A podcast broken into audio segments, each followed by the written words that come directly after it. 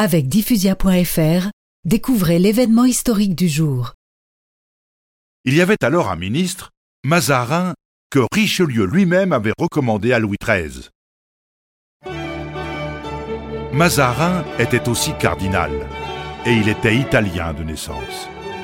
Il avait même gardé l'accent de son pays, et il prononçait les U comme des OU et les J comme des Z, ce qui ne l'empêchait pas d'avoir le cœur français et de travailler au bien de la France. Mazarin continua la lutte contre l'empereur allemand, et il fut aidé par deux grands généraux. L'un s'appelait Condé et l'autre Turenne. Condé, à 22 ans, bâtit à Rocroi la redoutable infanterie espagnole. Turenne entra victorieusement jusqu'en Allemagne et fit trembler l'empereur qui finit par signer la paix. Cette paix de Westphalie est la plus glorieuse et la meilleure que la France ait signée.